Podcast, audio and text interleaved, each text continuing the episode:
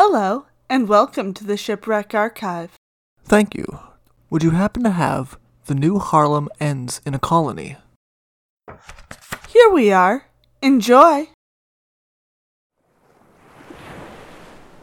Lendert Jans, a junior merchant for the Dutch East India Company, or VOC, made an impassioned case to the directors of the Dutch East India Company. He felt that it was entirely in the best interest of the company if they were to establish a fort and supply station at Cape of Good Hope. It was something that had been discussed before, but Jans's petition carried more weight than past discussions. He had just spent nearly a year living with 60 other men in Table Bay near what is now Cape Town, South Africa, after the wreck of the VOC ship New Haarlem, often called just Haarlem. Previously, the directors had voiced concerns that the local residents on mainland Africa would prove to be too hostile to settle. Jans dismissed this, pointing out that in his time in Table Bay, he had kept up a healthy trade with the locals to help feed his men. The directors put this into consideration. It would certainly be convenient to have a settlement in a place where so many of their ships already stopped for fresh water and to hunt.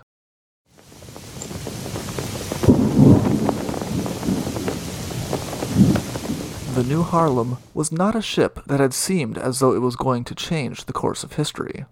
It was a standard 500 ton Dutch Indiaman. The same type of ship was launched from the Dutch Republic regularly.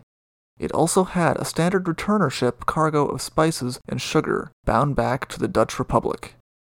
These were the goods with which the Dutch East India Company had built its vast empire and fortune. Her voyage had also been a routine one until she stopped in Table Bay on an almost entirely still day.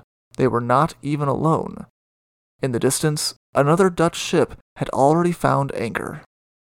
As evening set in, the weather made a sudden change, and the men on board of the New Haarlem found themselves in increasingly shallow water as they drew closer to shore.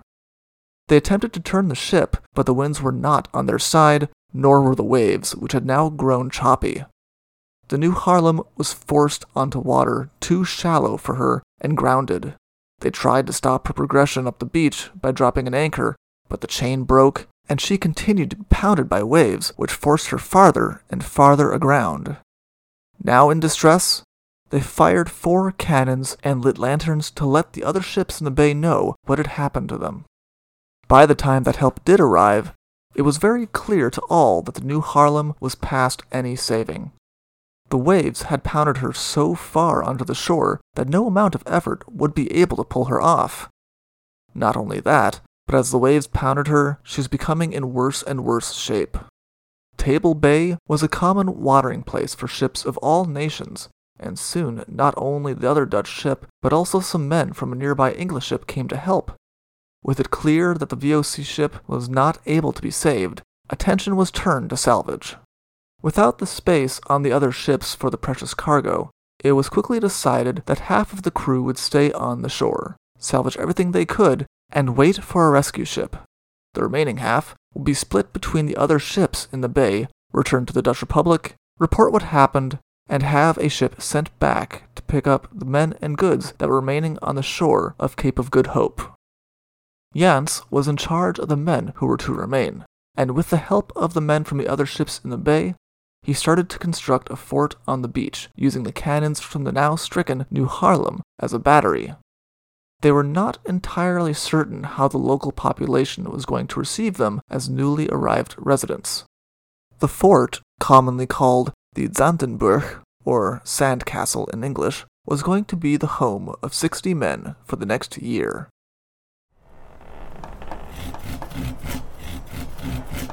Once the fort was complete, the ships left, and the remaining men of the New Haarlem set about the hard work of salvage. The main concern of the VOC about making a permanent place for their ships to stop and resupply on mainland Africa had always been a determination that the local populations on mainland Africa were all hostile and violent. It was for this reason that the first thing that had been built by the men of the New Haarlem had been the fort and battery.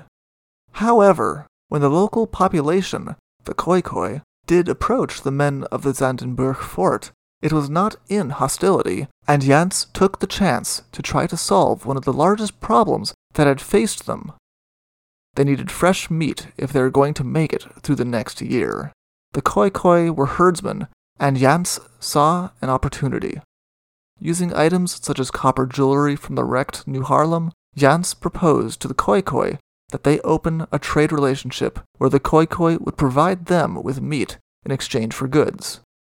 The Khoikhoi agreed, and soon they were coming fairly often, not only with the cattle that Jans had proposed to trade for, but also crayfish and sheep, which were equally welcome to the men who were mainly living on what goods they were able to salvage from the wreck. Trade was a welcome addition and helped ensure that they were going to live in peace for their time in Table Bay, but it would not entirely solve their food problems. At one point, a small boatload of the men headed to Robben Island, where Nelson Mandela would be imprisoned centuries later, and returned with 200 penguins and 800 eggs to eat. Jans also wrote of at least one occasion when they witnessed an elephant and a rhinoceros fighting near the fort. His men shot the rhinoceros, and they were able to enjoy that meat as well. Fishing was also always possible, mainly in a nearby river, and so much of their diet became based around what they were able to fish. As for vegetables, Jans ensured that they planted and maintained a garden.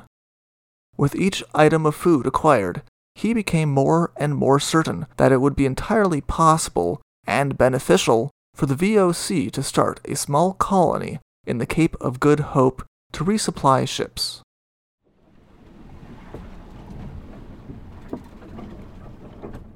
Though a lot of energy went into finding enough supplies to sustain the men, they did not forget their original purpose of salvaging the valuable goods from the wrecked New Haarlem. The main goods were sugar and peppercorns, both valuable commodities that had helped turn the VOC into a giant of international trade.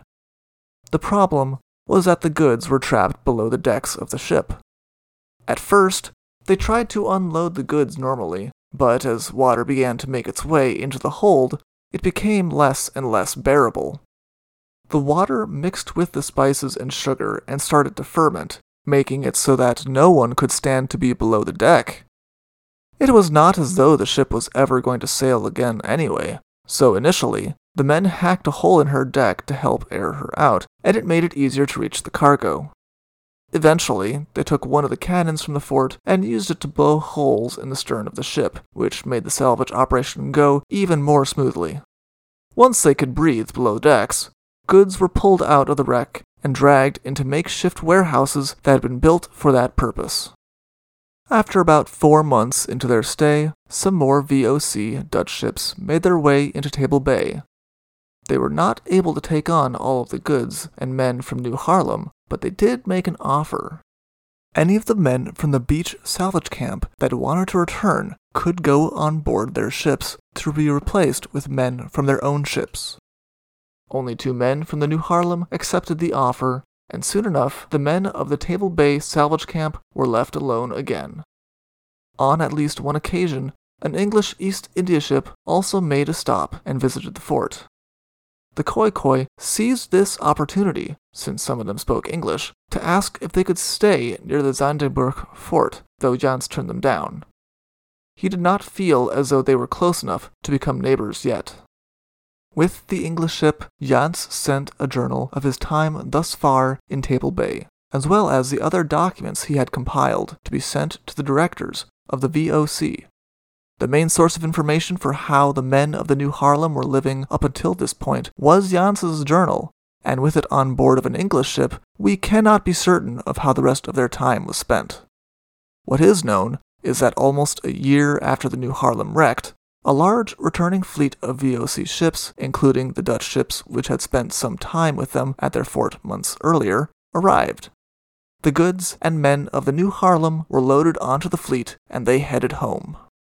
Commander De Jong was given a chance to observe how the men of New Haarlem had been able to live, their garden, and their local trade operation. He was only able to acquire vegetables for his fleet there, and when he tried to resupply in St. Helena, a common resupply spot, he found that it had been almost entirely stripped bare of supplies by other ships. As a result, many of his men suffered from malnutrition and scurvy on the voyage home. He added his voice to that of Jans to encourage the VOC to make a place of resupply ships on the Cape of Good Hope. If there had been one, his men would not have had to suffer as much. Jans made it a point to mention in his report how open to trade the Khoikhoi had been, and encouraged the VOC to ensure that anyone that they did appoint to the position of commander of Cape Colony should be welcoming to the opportunities offered by this friendliness. Jans noted that if the locals were treated with politeness and were paid for what was bartered, it would allow for a peaceful and beneficial trade relationship.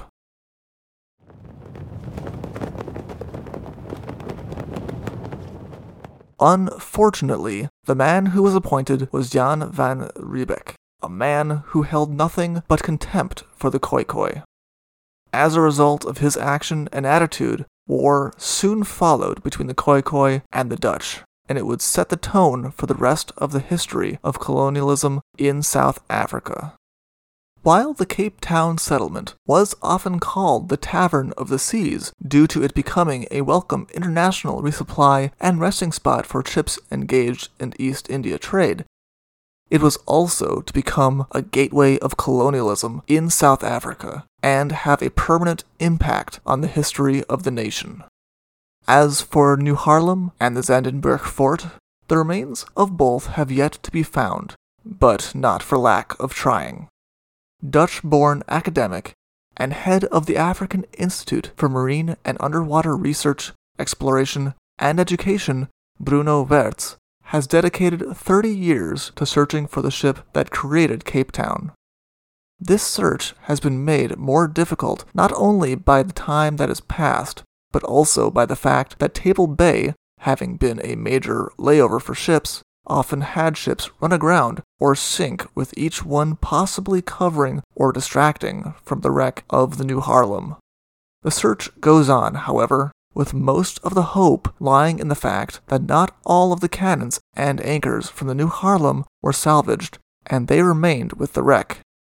If anything remains of the East Indiaman, it would be items like those, which would also be the easiest to identify as being from the right time period and ship type. As of yet, the search goes on for signs of the wreck that changed the course of history.